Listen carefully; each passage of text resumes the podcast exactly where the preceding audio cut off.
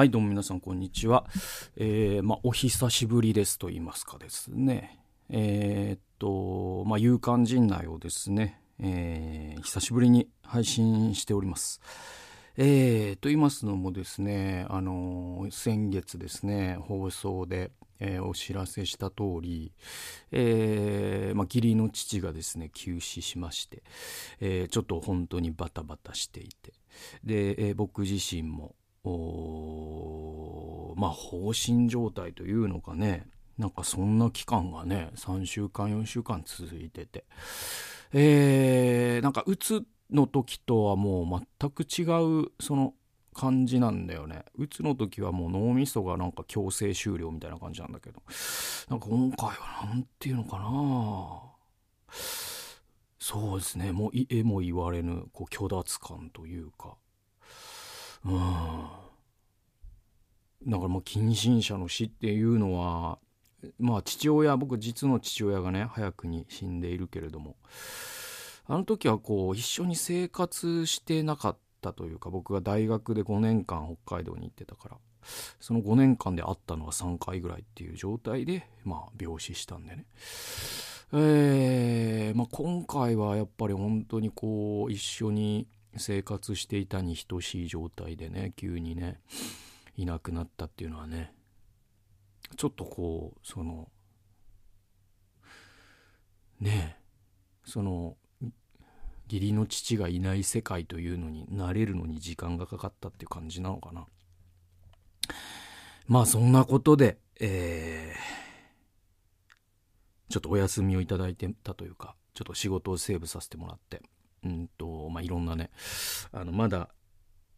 いろんなものの整理が終わってなくて。でまあ僕はその書類関係であったりとかはあのー、なんだろうこう相続とかには僕には関係がない。だけど僕の妻は関係があるからあ割とまだまだ終わってないところがいっぱいあってまあそれを僕はまあサポートするというか、えー、そういう意味では、まあ、家族はまだバタバタバタしているんですけど先週ぐらいからあちょっとですねその本も読めるようになってきたりとかえー、というかこの世に対してこの世界に対して関心がない。そしてなんかもう思考が停止しちゃってるみたいなぼーっとしちゃってるみたいな状態からあまたなんかあこう好奇心？興味？関心？やる気、えー、なんかそういったものが出てきてあやっぱこれは神様がねまあまたぼちぼちスタート、えー、したらみたいなことなのかなと思って。えー、先週ぐらいからまた元に徐々にこう仕事のペースを、えー、ギアを上げていってるという状況ですね。うんえー、ですから、あのー、まあ、あの放送に関しては、えっとね、もう取りためてあって来週から始まります。来週の月曜日から通常通り始まります。で今日も、えーと、ノートの方で、えー、プレミアム放送は、えー、朝の9時にアップロードしました。新作、えー、150円でダウンロードできます。新型コロナはどこから来たのかという、えー、これ後で説明しますね、えー、でえっとね、えー、他にもあってえっとまああそうだそうだ。その YouTube でね見てらっしゃる方はちょっとその画角が変わったことに気づいてらっしゃる方もいるのかなと思うんですよね。で、これは月曜日の朝の放送でも言うんだけれども、えっ、ー、とね、これは、ちょっとなんかね、僕自分でね、その自分の放送をどんな風に見えてるのかなみたいなのを時々こうちょっとチェックしたりとか音が全く入ってないみたいなことがあるんじゃないかと思って時々すげえ怖くなってガバッつってね夜中に起きることはないけど あの何て言うのうわ何にも取れてなかったらどうしようみたいな。ずっと鼻毛が10本8センチ伸びていったらどうしようみたいな。ね。なんか皆さんにお見せしてはいけないものを見せてたらどうしようとか。なんかいろいろ録画のミスとかないかなじゃないけど、えっ、ー、と、チェックする。で、チェックしてみたらさ、なんかさ、まあ、その、なんかね、もう改めて思ったんだけど、その、ちょっと絵が汚すぎるなっていうか、まあ今も汚ねえよって話なんだけど、その、なんかずっとそのおじさんのバストショットってもうちょっと見るに耐えないなと思ってさ。でなんかせめてそれをこう中和するじゃないですけどそのなんかいい方法ないかなと思ってでちょっと苦肉の策としてあの広角レンズっていうのを買ったんですよねでなんていうのかな。本当にもう2000円とかかなアマゾンで買って。2000円ぐらい買ってでそれがそのなクリップ式でさその僕パソコンのレンズで撮ってるんですけどそのパソコンのレンズのところにノートパソコンのレンズのところにクリップでピタってこうね挟むとそのえっと広角レンズを通したえ映像が撮れるみたいななんか本当にこうおもちゃみたいな機械なんですけど。でこれをやると何が起きるかというとちょっとその、えー、広い範囲が撮れるようになる。まあ魚眼っぽくなるっつったらいいのかな？うん。なんかまあポッドキャスト聞いてる人はもう全く関係ない話なんだけどね。えっとそんな感じになることでちょっとそのおじさんその画面に対するおじさんの比率を薄めるっていうかうん。まあそのことでなんか僕の部屋全体が映っちゃっててなんか恥ずかしいは恥ずかしいんですよ。なんかあんまき綺麗な部屋でもないし。でなんだろう洗濯洗濯物じゃないこれね、えっと、洗濯物じゃなくて僕はこれをはんなんかクローゼットとして使ってんですよね。突っ張り棒みたいなだからここにシャツとかかかってたりとか。でまああとはそのね左側にはえー、トレーニングのねハーフラック、えー、バーベルダンベル、えー、見えたりとか、えー、僕がね寝てるベッドが見えたりとか。まあそんな感じでえっとちょっと何ていうのかな。これが見るに耐えるかどうかつったらうんまあ見るには耐えないんでしょうけど。まあほとんどの方がラジオ視聴なんでそれはそうなんだけどなんかまあせめてものこうなんかちょっとでも、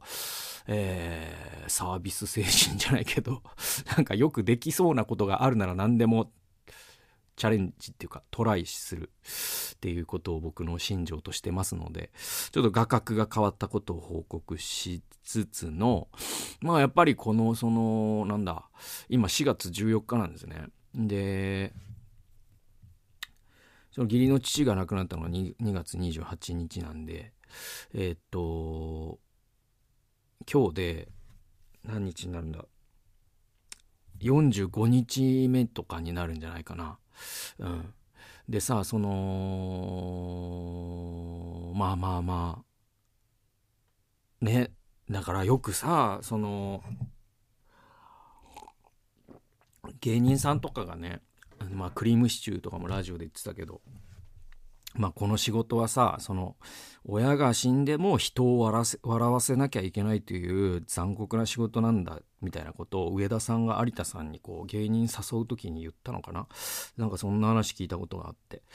だからそれで言うとなんか今回初めてなんか本当に芸人さんってすごいよなと思いましたね。あの去年のニュースかなんかでそのアンガールズの田中さんの、えっと、お母さんが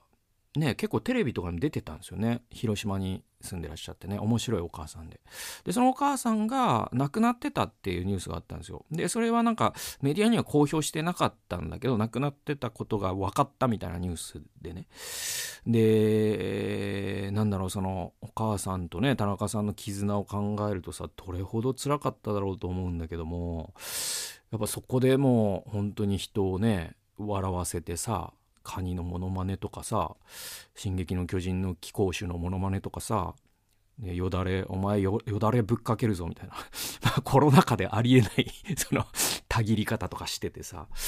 でも面白いじゃないですか、あの人。で、なんかそう思うとさ、去年のね、年末に田中さんは結婚したんだよね。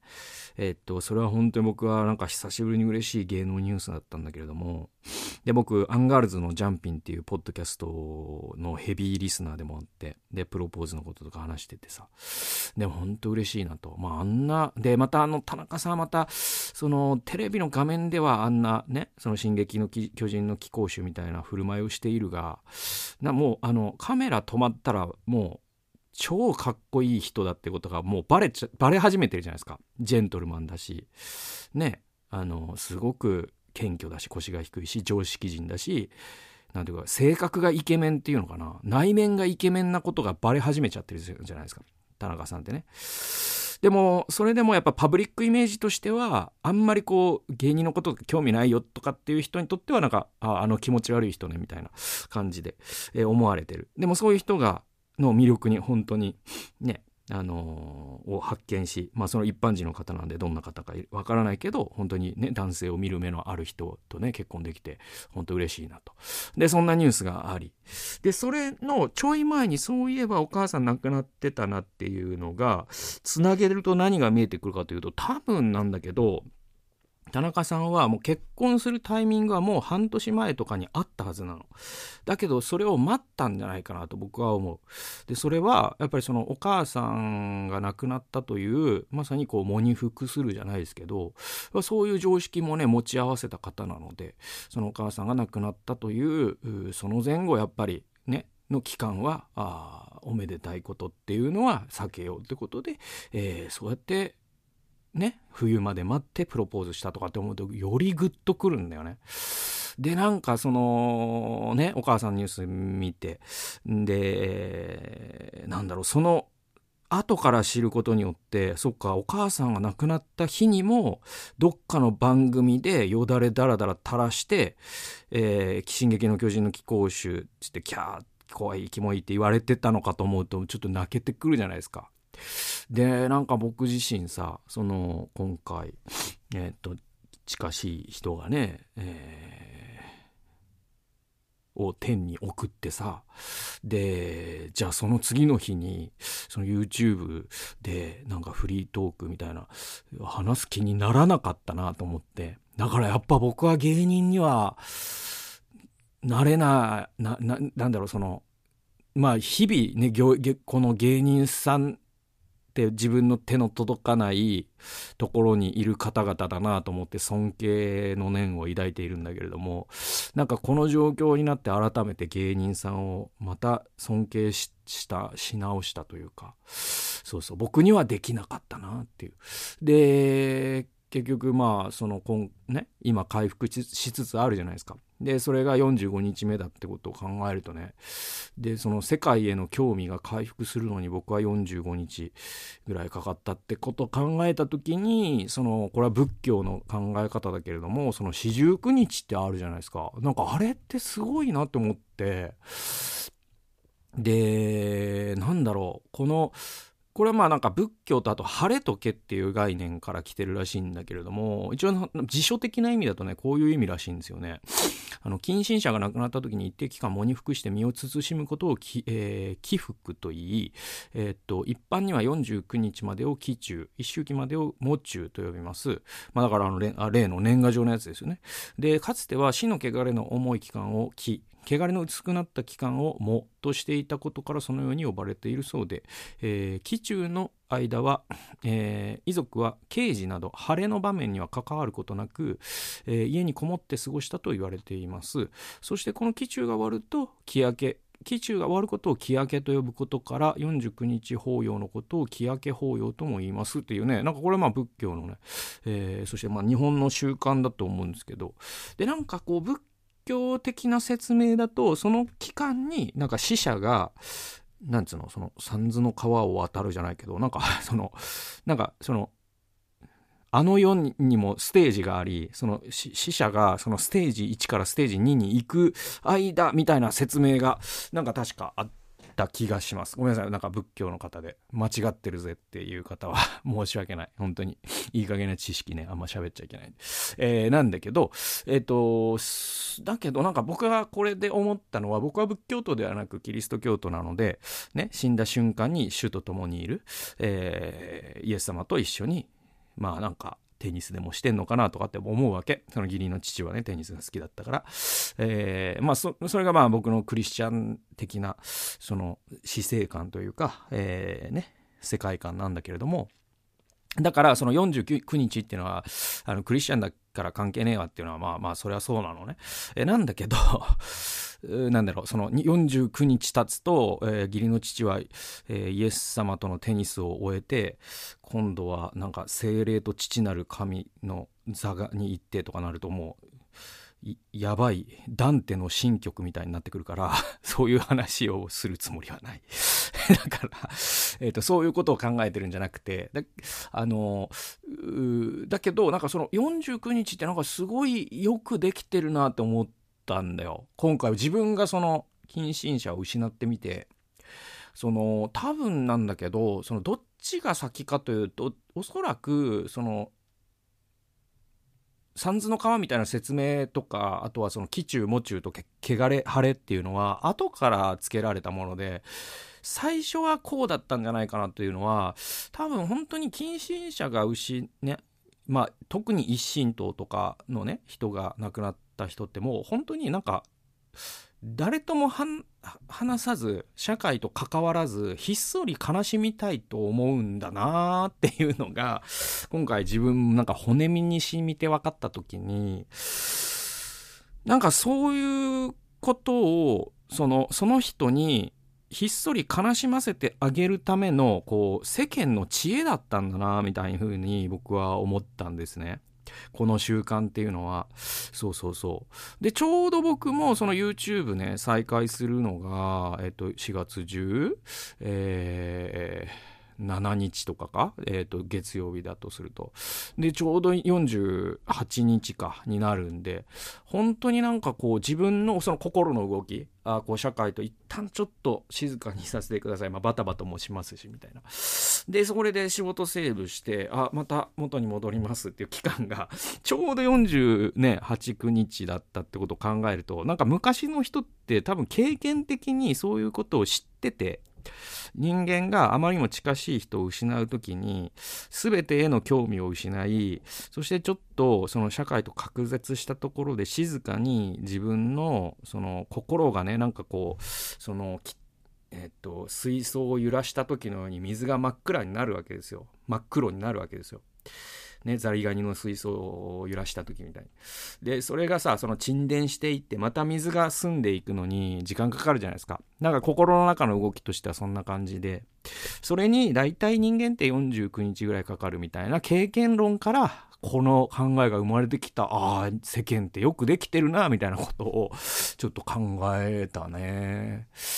てな感じで、えー、ちょっと、あ、あのー、まあ、個人的な、えー、事情で言うと、こんな感じ。で、あとね、あの、メルマガね、メルマガもやってて、ぜひ登録してほしいんですけど、で、まあ、登録してても届いてないよという方は、あの、多分もう、ジャンクボックスに入れられるアルゴリズムになっちゃってるんで、なんか、複数のメールアドで登録しても全く問題ないんで、別のアドレスで登録するなり、えー、っと、していただけたら嬉しいなと思うんですけど、メルマガの配信は、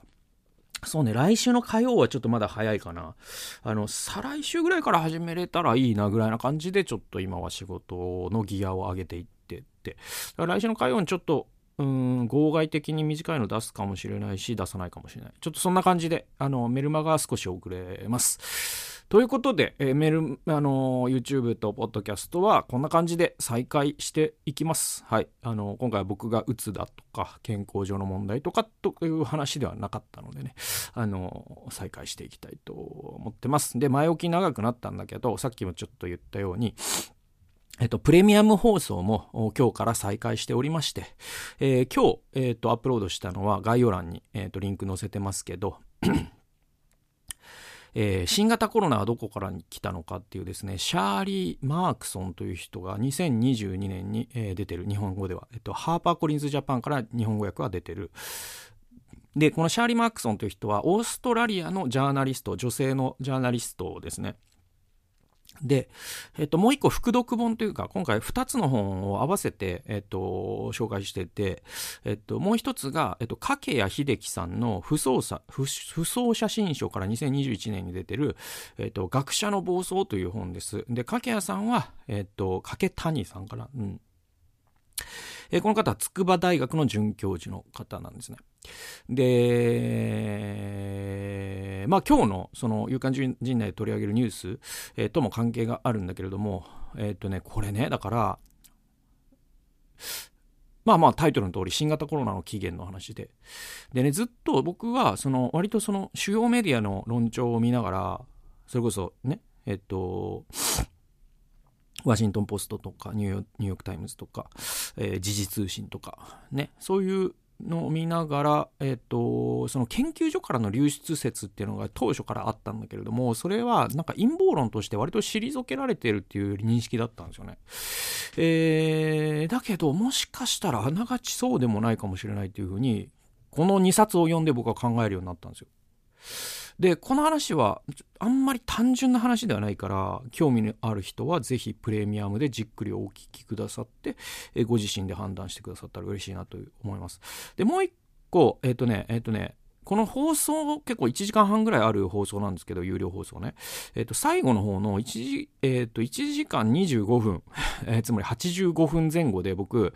あのー、間違った情報を言ってて、これが、その、ソ連の話なんだけど、ペレストロイカとグラスの、グラスノスチってね、えっ、と、僕はあのね、えー、グラスノスチのことをペレストロイカって言ってます。間違って。ね、お詫びして訂正します、えー、ちなみにグラスノスチっていうのはロシア語で情報公開っていう意味で、ペレストロイカっていうのは再構築っていう意味です。えー、だから僕はその情報公開と言おうとして再構築、ペレストロイカって言っちゃってるんで、えー、ここは事実、事実誤認というか僕の、あの、ちょっと言い間違いがありましたので、あらかじめ、あの、結構重要なところなので訂正しておきます。はい、えー、てなわけで、えっ、ー、と、今日のニュース一つだけで、はい、えっ、ー、とね、あのね、これはまあ一つ、まあ一応関連のあるニュース二つなんだけれども、えっと、4月8日の共同通信、えー、中国コロナ起源めぐり、えー、WHO 批判、えー、武漢に注目するなっていうですね、ニュースです。えー、中国疾病予防コントロールセンターの、えー、これはちょっと読めないです。チン・シャオペイ主任とかなのかな？まあまあそんな感じ。えー、は、えっと、8日に記者会見を開き、えー、新型コロナウイルスの起源解明に関して、えー、世界保健機関 WHO が、えー、中国による情報提供不足を指摘指摘したことについて起源調査の政治家だ、えー、中国の科学界は容認しないと反発した同センターの、えー、襲来研究員も、えー、起源解明で武漢に注目し続けるべきではないと強調した。え陳氏は、え中国は把握している関連資料をすべて提供してきた。いかなる症例、えサンプル、検査、分析結果も隠していないと主張した。え WHO の国際調査団が、えー、っと、広北湖北省武漢を、えー、訪問した際の中国側担当者だった習氏は期限の可能性がある他国にも調査を広げるべきだと主張した。これが一つ目のニュース。えー、もう一個が、えー、これはちょっと古い2月27日のウォール・ストリート・ジャーナルの日本版、えー、からですね、コロナ起源研究所流出の可能性が高いと、これ、米エネルギー省ですね、えー、ワシントン発、えー、米エネルギー省、アメリカエネルギー省は、え、新型コロナウイルスのパンデミックの起源について、研究所からウイルスが流出した可能性が最も高いと結論付けた。だからこれ、でかいニュースなんですよ。で、ホワイトハウスやアメリカ議会の主要議員に最近提出された報告書から明らかになった。同省は、ウイルスが広まった経緯にについてこれまで判断を下していなかったが、アブリル・ヘインズ、えー、国家情報長官のオフィスがまとめた2021年の資料を改定する中で、今回の考えを示した。アメリカ連邦捜査局 FB FBI は、えー、エネルギー省と同様、何らかの事故でウイルスが中国の研究所から流出した可能性があるとしている。えー、一方で4つの連邦政府機関や国家情報関連の諮問機関などは、ウイルスが自然界からから広がったものとしているほか、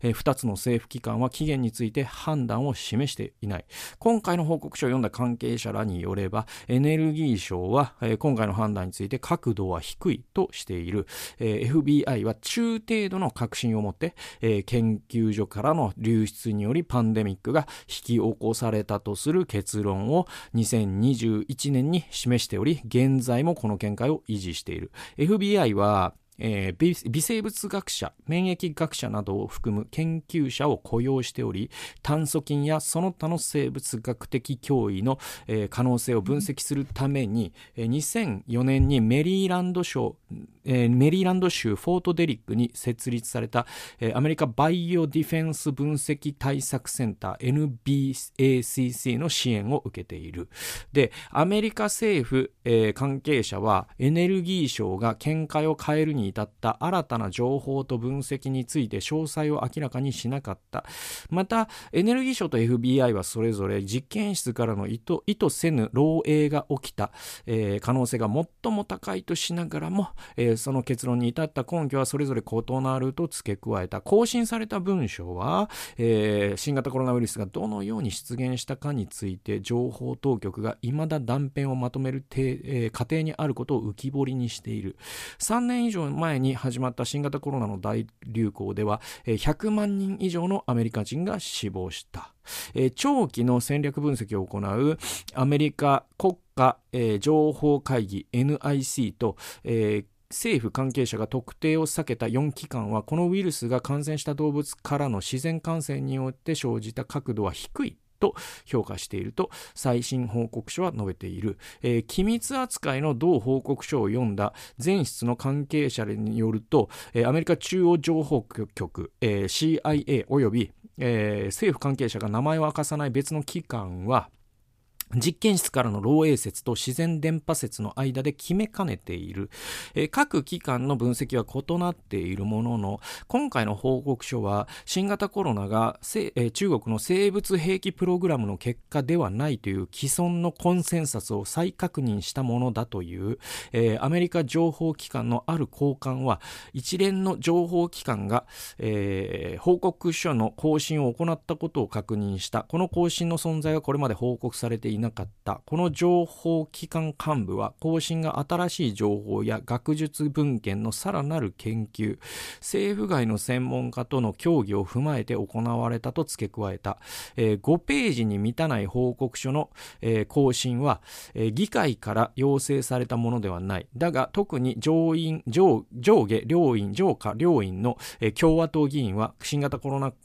感染症の起源について独自調査を進めており、バイデン政権と、えー、情報機関に対して追加情報を求めている。当局者は、えー、機密指定が解除されて、更新版の報告書が公表される可能性については言及しなかった。ジェイク・サリマン大統領補佐官、えー、これ国家安全保障担当ですね。えー、この人が26日に CNN の番組に、えー、出演したが、ウォール・ストリート・ジャーナルの報道を肯定も否定もしなかった。った。サリバン氏はジョー・バイデン大統領が一連の情報機関に対し新型コロナ感染症の起源について可能な限り見極めるため資金を投じるように繰り返し、えー、指示してきたと述べた。バイデン大統領は特に、えー、エネルギー省の一部である複数の国立研究所をこの評価に参加させるよう要請した。何が起きたかを理解するためにあらゆる手段を動員したいと望んだからだと、えー、サリバン氏は説明、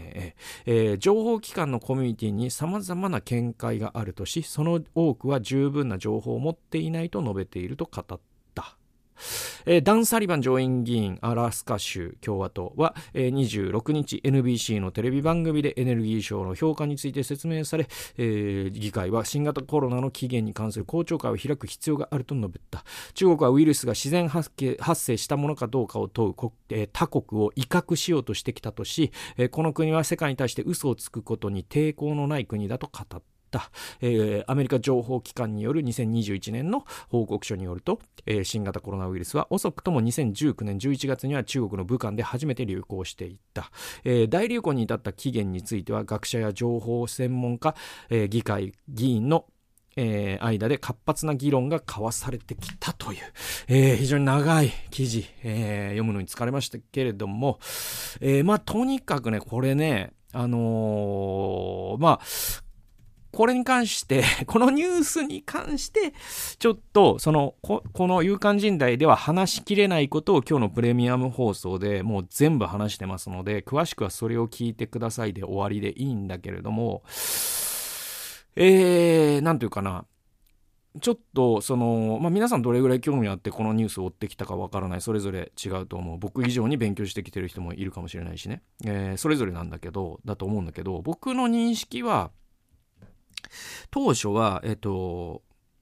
あれなんですよ。えっとね、武漢の闇市場っていうのがあってそこでコウモリとかヘビとかが売られてると。でそこで働いてる出稼ぎの青年がゼロ号患者だっていうのが、えっと、科学者の間でのコンセンサスだっていうのを僕は複数の本で読んだんですよ。確かね岩田健太郎さんの本とかにも触れられてたと思うんだけどで僕はその学者のコンセンサスっていうのはその学者って基本的に反証可能性っていう原理で動いてるからえっとまあそこそこの信憑度があるんだろうと思ってていた。えだけれども、実はその学者のコミュニティこそが今回のそのし、ね、研究所流出施設、隠蔽に加担したんじゃないかというのが、えっと、学者の暴走という本で指摘されていて、つまりウイルス学者なんですよ。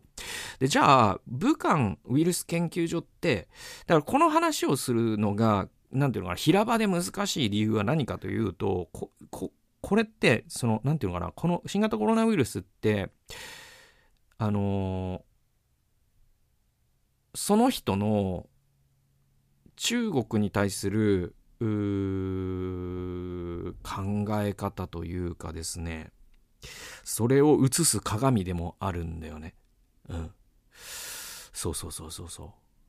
でその中国という国はまたその人を映す鏡でもあるんだよね。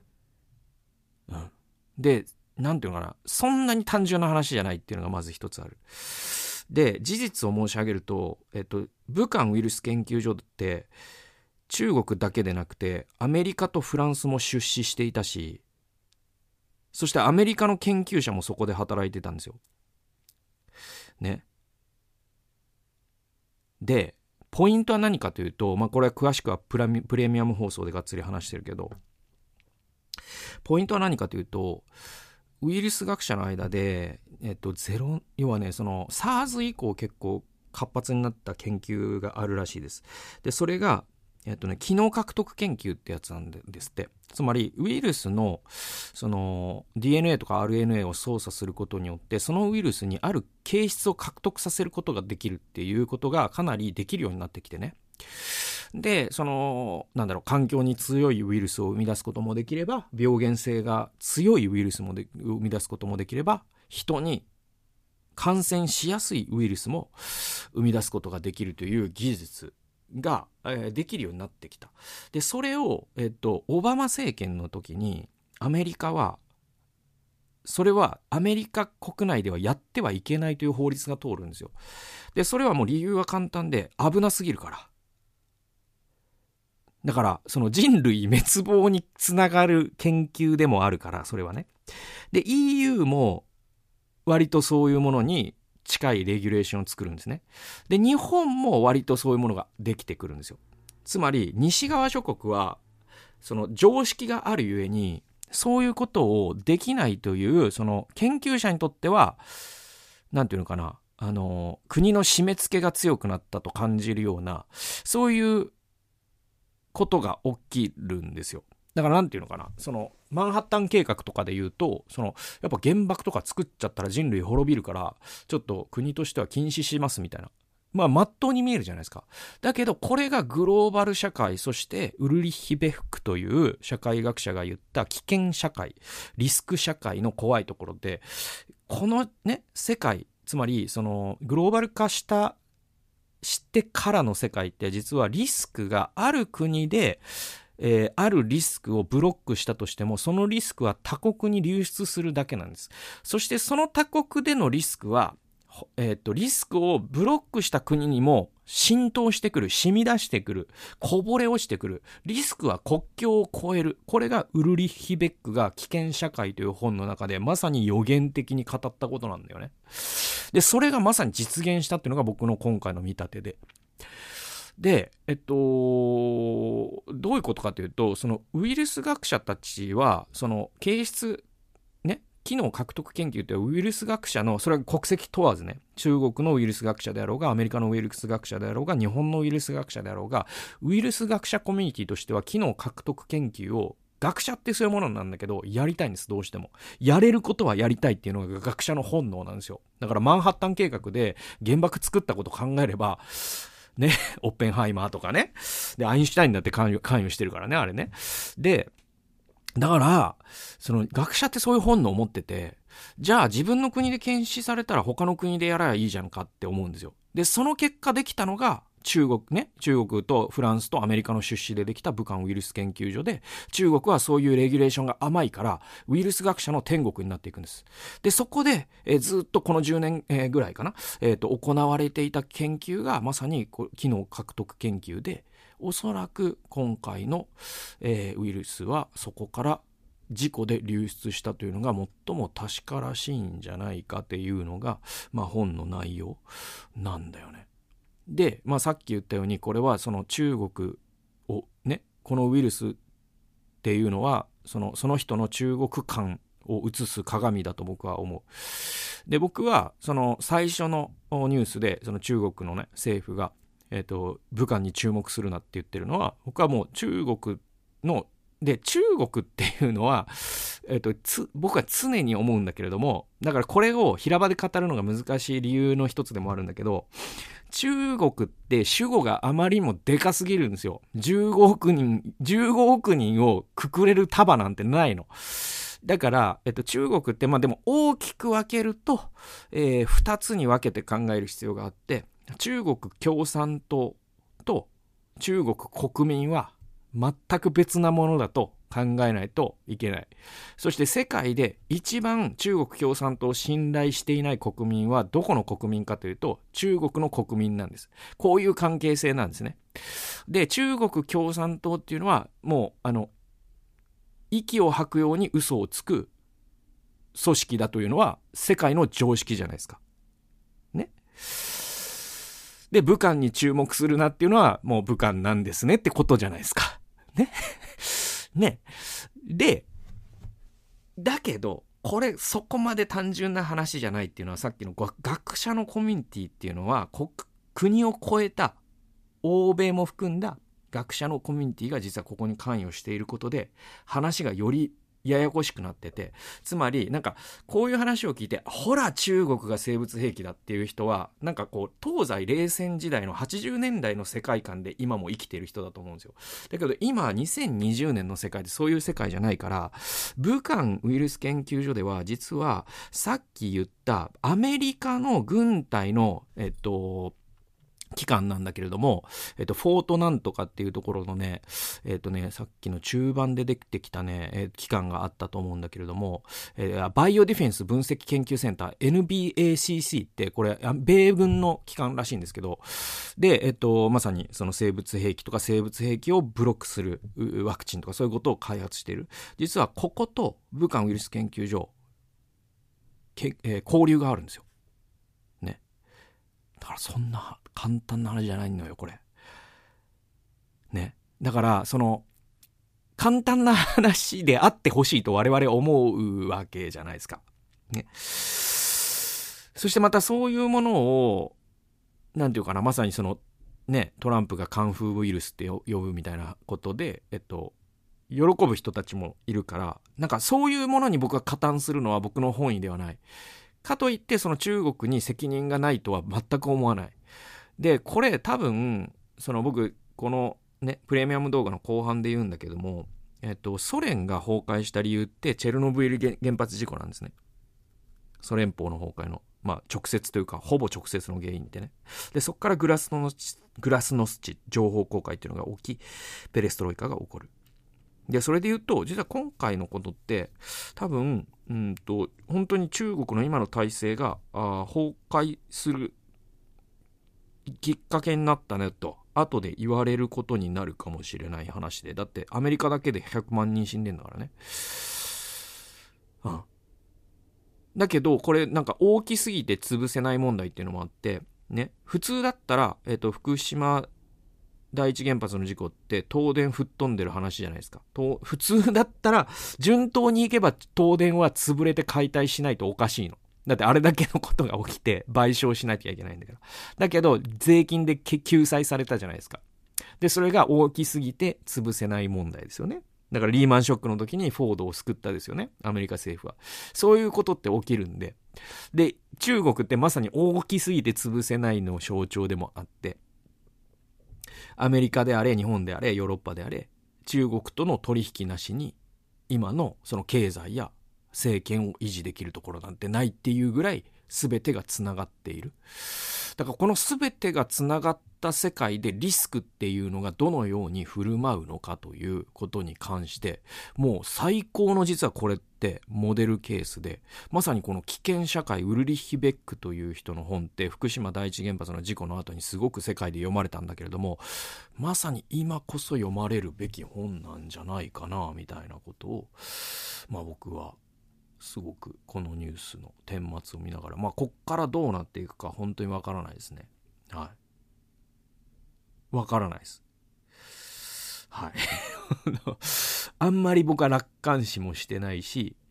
なんだろう。本当になんだろう。その今の世界って超複雑系だから何がどうなってどう動くかわからないんだけれども実は中国が必死になって今、えっと、ここはあの武漢じゃない武漢じゃないって言ってることっていうのは結構大きなムーブだと思うんですよね。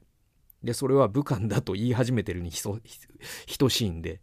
だから中国の否定っていうのはまあ真実は肯定だみたいな話だから。だからその辺ちょっとですね注目していきたいと思います。ということで、えー、聞いてくださってありがとうございました。また来週の夕刊陣内でお会いしましょう。さようなら。